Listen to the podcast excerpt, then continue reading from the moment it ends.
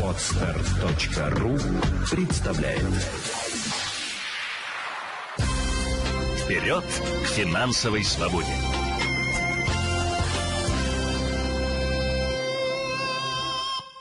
Дорогие друзья, это программа «Полезная консультация», и мы э, с вами в ближайшие полчаса будем обсуждать льготную ипотеку. Сколько еще такое спецпредложение э, продлится, выгодно ли действительно брать деньги на таких условиях и куда их вкладывать, об этом поговорим с нашей гостью. А у нас сегодня в гостях финансовый консультант и победитель всероссийского конкурса «Финансовый советник-2020» Елена Феоктистова. Елена, здравствуйте. Елена, доброе утро. Большое спасибо, что вы к нам пришли. Как вы думаете, что будет со ставками по ипотеке в 2021 году?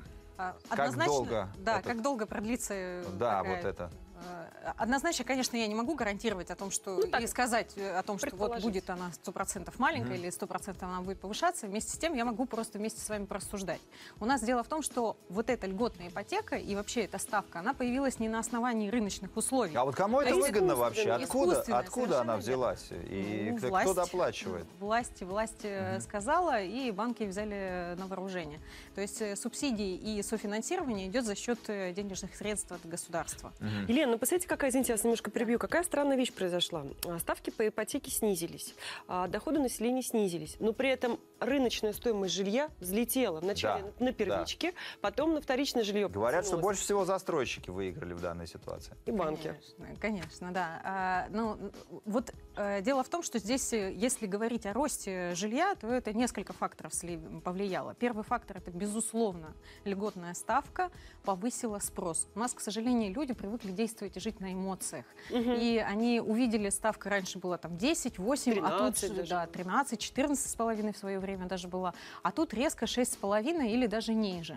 И, э, конечно же, на этом ажиотаже люди начали брать э, ипотечные кредиты, покупать жилье, вырос спрос, и застройщики автоматически начали повышать цены, а следом ну, и первичное, и вторичное жилье подтянулось за, за первичкой. Это первый фактор, который повлиял.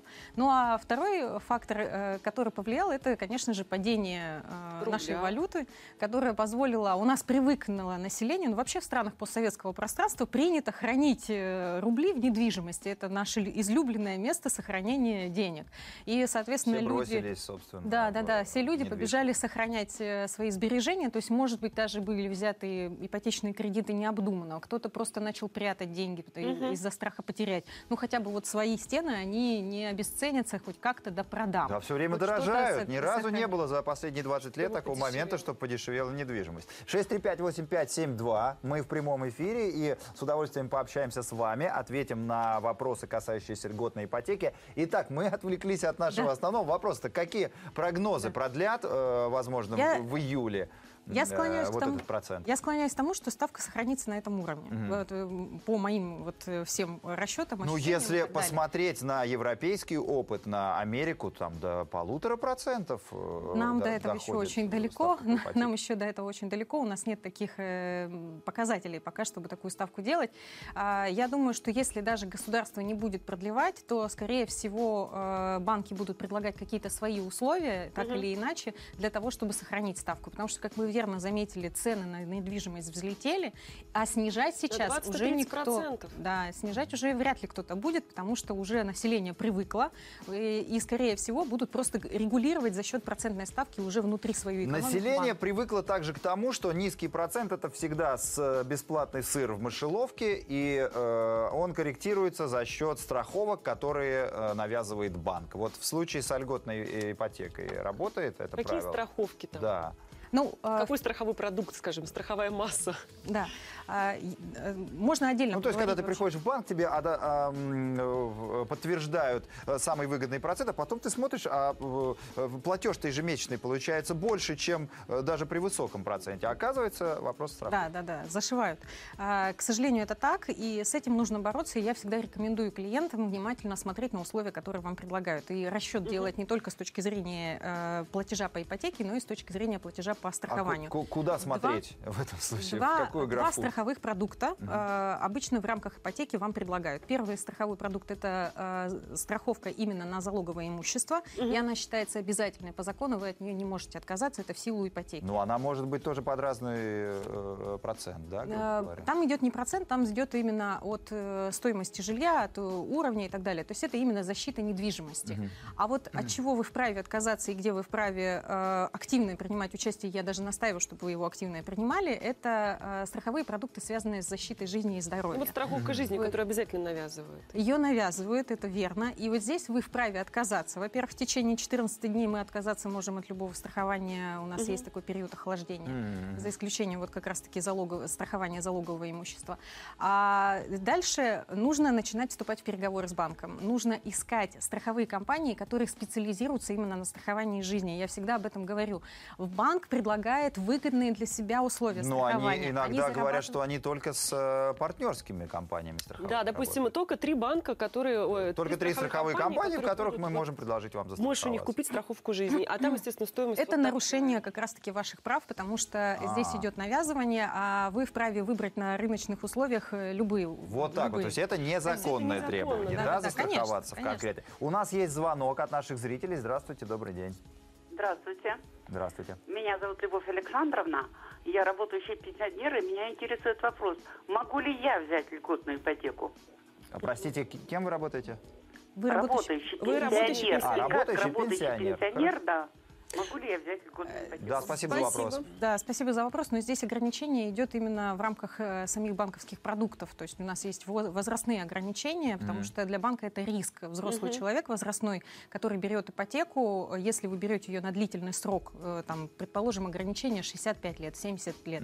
Если вы берете ипотеку на 5 лет, и вам исполняется 65 на момент А исполнения, то, скорее есть? всего, вам разрешат. стандартные ограничения по возрасту для всех банков? Э, Или их не а у каждого свои А, у 65-70, каждого да. 65. Но в основном 65 я встречала, 60-65, вот такие условия. И, соответственно, А в э, 64 года есть шанс получить ипотеку? если вы на один год возьмете, предположим, у банка стоит ограничение А, до ограничение 65. уже по окончанию выплаты. То есть я совершенно до верно. 65 должен уже погасить. На Ну, момент есть- исполнения, завершения А. обязательств по ипотеке мне должно исполниться вот этот предельный возраст. Да, Любовь Александровна, к сожалению, видимо, невелики шансы, да, по- поскольку с если вы уже на процентом. пенсии, то вот... э, Тут, видите, еще мы же не уточнили у человека. Возраст. Может, да, может, она в 45 65. ушла. А, может, ну, она может 45, быть, ей может 50 быть, сейчас, да, или там может быть. 55. Ну, соответственно, в, пожалуйста, в на МВД, 10 лет. если работала, или... На 10 лет вполне. Да, да. Елена, давайте опять к страховым продуктам. Давайте. Вот а, от жизни, а, как я поняла, страховку жизни можно от нее все-таки отказаться или, по крайней мере, найти подешевле, чем предлагает банк.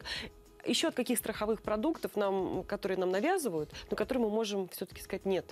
Вообще по всем страховым продуктам. То есть Ну, это, тогда тебе не одобрят кроме, кредит. Кроме, кроме вот э, именно залога имущества. Вот это самое страхование за залогового имущества, вот это основное, это обязанность нашего в силу закона.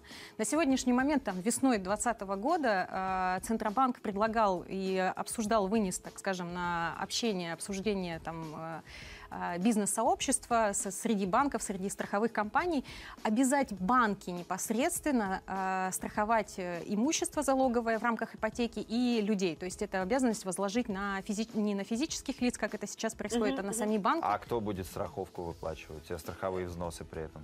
Банк. Банк. Банк, да, да, Ага. да. Но здесь уже сразу же, естественно, банки возмутились, потому что у них летит экономика. И, э, конечно, если такое э, на сегодняшний момент это на этапе дискуссии еще ничего не определено, это все обсуждается. Если такое произойдет, то вот здесь в этом случае можно будет говорить о том, что, возможно, процентные ставки подрастут. Хотя за счет того, что у нас доходы населения падают, а рынок недвижимости э, продолжает расти, как вот раздуваться, так скажем. вот, вот вот не здесь- будет ли ипотечного пузыря? Простите, как А. в свое время, В а, в 2008 Соединенных году, да. А, Здесь, опять же, нас чтобы не не- да, Когда у нас, да, давайте не абстрагироваться, у нас Ну, немножко... мы напомним зрителям, да, то есть США пришли к такому моменту, когда население не могло гасить э, э, кредиты в, массово по ипотечным, э, э, ипотечные кредиты, и что привело к обвалу буквально рынка недвижимости. И выставляли дома буквально за, за- да. Да, за половину верно. стоимости. А, у нас еще на сегодняшний момент э, здесь э, как эксперты сводятся к двум позициям. Первые говорят о том, что нам до этого далеко, у нас еще нет перекредитования залогового Мгм. имущества, то есть у нас один раз залог можно взять, а нельзя дважды на одно и то же имущество получить залог. Это одна история. А другие эксперты склонны более скептически, говорят о том, что ну, на самом деле все равно уже на сегодняшний момент ощущается такая существенная разница между доходами населения и стоимостью квадратного метра там, даже в крупных Вот. дорогах. Я склонна более скептически. Я как раз-таки к тем экспертам принадлежу, которые считают о том, что уже э, опасная ситуация, связанная с выдачей таким количеством ипотечных кредитов. И первые ласточки мы с вами увидим там летом 21 осенью 21 года. Вот какие... Аналитики Да. назвали оптимальный размер дохода для обслуживания ипотеки. Он составил 70 э, тысяч 300 рублей. Насколько реально с таким э, доходом действительно обслуживать ипотеку? Об этом поговорим с нашей гостьей после небольшого перерыва.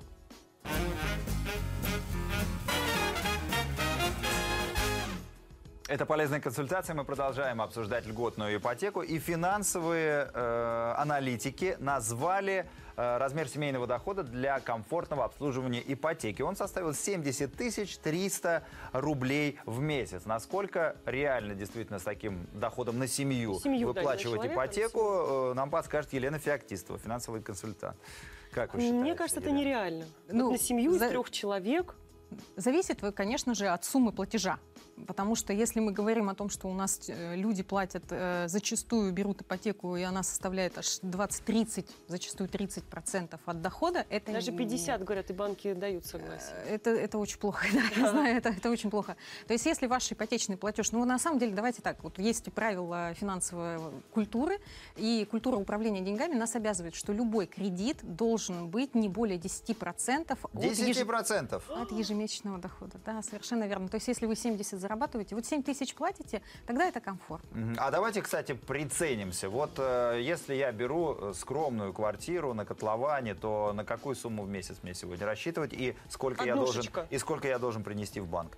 Вот на сегодняшний момент уже история с котлованом, она ушла в прошлое. Мгм. Уже, Из-за уже вот, из-за escrow да, счетов Совершенно escrow. верно. Потому что, а, потому что сейчас уже договоры по факту на первичке это трехсторонние сделки. Мгм. и То есть банкам, э, э, деньги застройщику нужно выплачивать банку да, э, за кредиты. Там другая немножко история, то есть деньги, которые передает дольщик, они замораживаются у банка, и м, застройщик, он кредитуется, и он не отбивает свои Ну, расходы я говорю, за что счет ему входящих нужно пок- тоже выплачивать проценты банку, В соответственно. дальнейшем, да, Из-за совершенно верно, этого- покрывать, покрывать расходы, связанные именно с застройкой. То есть он получает деньги э, за проданный им объект недвижимости, когда передает ключи и подписывается акт. И, соответственно, застройщик уже заранее просчитывает экономику, и ценник То уже есть на э, этапе недвижимость первого... на котловане подорожала, да, скажем так? Совершенно верно, и уже не будет там такой э, доходности, как раньше там в начале нулевых э, и 30 и 50 Да, да, процентов мы люди очень- за- Конечно, за- собирали. конечно. А на сегодняшний момент уже нет. А как э, мы можем оценить вот, потенциал рынка недвижимости? То есть на, на 20% цены выросли буквально за полгода. Как долго еще может продолжаться такое подорожание? В случае особенно подтверждения и продления льготной ипотеки.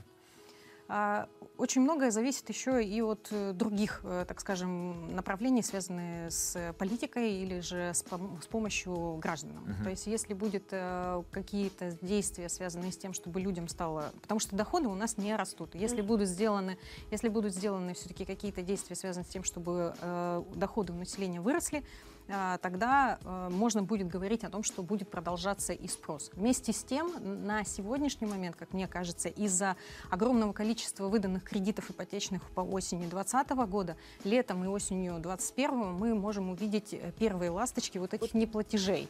А, Когда люди не будут справляться с, э, Нагрузкой, ипоте- да, с нагрузкой, если доходы будут продолжать падать, если будет продолжать вот ситуация, связанная с нестабильностью вообще дохода, в принципе, а, можно будет уже говорить о том, что появится продажа а, заложенного имущества, она будет на более выгодных условиях. То есть она будет ниже, эта цена. Ну, она, по крайней мере, будет конкурентной для застройщиков и так далее. То есть люди, которые будут э, стремиться избавиться от долгов, они будут продавать, чтобы хоть как-то сохранить себя на плаву. Вот если мы говорим про Петербург и Москву, да, вот про два крупных города, то в среднем ипотека, да, вот ипотечный кредит в месяц, это где-то 25-30 тысяч рублей. То есть получается, исходя из того, что только что озвучивал Тимофей, и то, что сказали вы, да, 10% 10% от стоимости, нужно зарабатывать минимум Нет, 200 но в этих, тысяч. ци- в этих цифрах предусматривается, что семья тратит 30% своего дохода на погашение кредита ипотечного. Это очень неправильно, потому что, вот э, смотрите, помимо того, чтобы вообще, вот как правильно рассчитать, как я должен Да, вот взять как, вот ипотеку, как? а, я должна в первую очередь выписать свои обязательные расходы. Я должна питаться, э, содержать детей, оплачивать э, коммунальные услуги, связь и транспорт. Это все обязательно. И кроме того, я должна думать о своем здоровье, это или расходы на отпуск, или на обслуживание там, э, лекарств, препаратов Ну, и так ДМС, далее. к. Да, да, да, как вариант. И э, вот это денежные средства я должна выделить в своем бюджете и зафиксировать. Все остальное это остаток. И дальше я уже должна себе оставить ручеек на то, чтобы у меня все-таки деньги откладывались, накапливались на какие-то иные финансовые цели. И вот маленькая сумма остается в связи с тем, что вот я на обязательные, необязательные, на накопление отложила, и у меня остается вот эта сумма, на которую я могу рассчитывать. Вот исходя из нее нужно и планировать, а смогу я или нет э, потянуть ипотеку. Но у нас же люди из других условий э, исходят. К сожалению, Они, да. Напрягусь, ничего, сейчас ужмусь. К сожалению, э, А вось, опять же, нельзя Да. списывать со счетов. А вдруг что? А вдруг- Э, А вдруг повезет? и- Подработка будет. Да, И да, в да. итоге- И э, в итоге у нас и, или нервные срывы, депрессии, или же как раз-таки кризис неплатежей. То есть люди берут ипотеку, исходя из настоящего. Ничего страшного, мы зарабатываем там 80-40 тысяч мы Ну, вполне или можем вообще в потянуть. расчете на лучшие времена бывает Э, некоторые. 40 и- тысяч мы можем так. в месяц потянуть, и как только падают доходы, все, у людей физически не остается денег на средства счета. Есть вопрос от нашего зрителя. Здравствуйте. 635-8572. Мгм. А, подскажите, пожалуйста, у меня вот такой вопрос. Я брала ипотеку в 2013 году. А, брала вне брака. А, на 11% у меня была ипотека. А, сейчас, на данный момент, я уже замужем, и вот в 2020 году у меня родился ребенок. Могу ли я на данном этапе понизить процентную ставку за счет хотя бы рождения ребенка? Или уже нет такой возможности? Рефинансирование. Рефинансирование или Спасибо реструктуризация за возможно на любом этапе. А при чем Неважно. тут рождение ребенка? Да, Я а это очень не важно, понял. имеется Да, или нет. да, Просто э, рождение ребенка это как аргумент для банка, такой, скажем, эмоциональный, о том, что изменилась финансовая ситуация, прошу рассмотреть э, так называемую ре- реструктуризацию. Ну, наоборот, доходы э, Здесь, уменьшились. здесь, да, да, да. И здесь нужно разделять понятия. Реструктуризация это когда мы просто меняем условия действующего договора банке. в том же банке и по тем же основным. Минимальный, насколько мне известно, Сложно. шанс, шанс Да, что вам верно. это вот... Сложно. Я ни разу вот среди своих знакомых не слышал, чтобы удовлетворили такой запрос. Э, Удовлетворяет, но крайне сложно Крайне этого редко, да. А рефинансирование предполагает, что я даже в том же банке или в другом банке беру новые условия уже договора. И вот здесь важный момент. Прежде чем э, пускаться в расчет, э, прежде чем пускаться вот или в рефинансирование, или в реструктуризацию, стоит сделать расчет. Иногда выгоднее просто чуть-чуть на досрочное погашение направлять, немножко, там 2-3 тысячи рублей, А. а, с уменьшением срока ипотечного договора, именно Вот срока. кредиты этого. Да, да, да. Так а почему бы не э, рефинансировать и тоже на более короткий срок, но уже под 6,5%? Ты имеешь в виду в другом банке? Ну, в другом банке, погасить да. Э, Там, э, понимаете, если вы возьмете расчет экономический, каждый банк все равно нам устанавливает постоянный платеж, так называемый аннуитентный.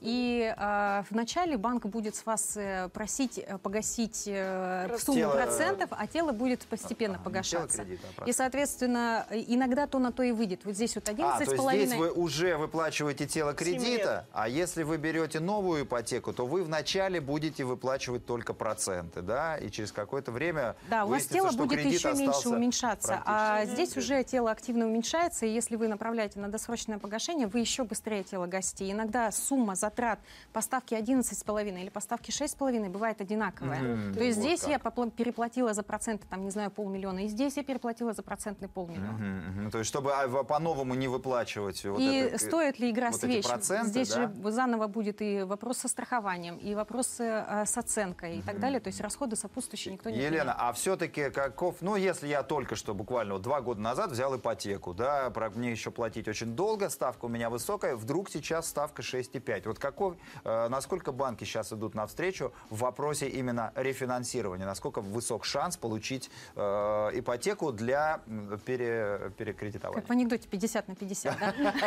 Можно получить, можно получить. Э, Попробуйте подать обязательно заявку. Я считаю, что за спрос денег не берут, и обязательно это Ну, стоит это сделать. очень э, трудоемкий процесс. Нет, У нет, некоторых нет, людей сейчас несколько на месяцев сегодняшний, уходит на, сегодняшний момент онлайн можно оформить э, заявку, и пускай они рассматривают, и дальше дадут, дают ответ. А, Интересный вопрос. Очень часто вот эти онлайн-заявки утверждают, а потом, когда люди приходят с документами, уже с пакетом, Уже не утверждают. Отказано в кредите. Почему так происходит? А, Если мы говорим про, про первоначальное вообще вот заявление, не когда я уже действующий клиент, и мы говорим о рефинансировании, а я вот просто только-только хочу взять, то, конечно же, вот эти заявки предварительные, которые мы утверждаем онлайн, они как маркетинговый ход немножко для того, чтобы клиент пришел. Мы предварительно ему одобрили, и мы обязательно там увидим снежинку с вами о том, что это не является основанием для согласия. Елена, э, вопрос, который волнует всех. Вот 5 февраля сегодня, 11.40. Просто одним словом. Брать или не брать льготную ипотеку? Что вы Или советуете? подождать. А, зависит от ваших целей. Сделайте расчет. Если, если вы сделаете расчет, и вы поймете о том, что для вас это посильно, если вы не посадите себя на хлеб и воду, у То вас берите. А, спасибо большое. Елена Феоктистова, финансовый консультант в нашей студии. Обсуждали мы льготную ипотеку. Решайте сами, брать или не брать. Ксения Бобрикова. Тимофей Зутин, большое спасибо, что были с нами. Хорошего вам дня. Вперед к финансовой свободе!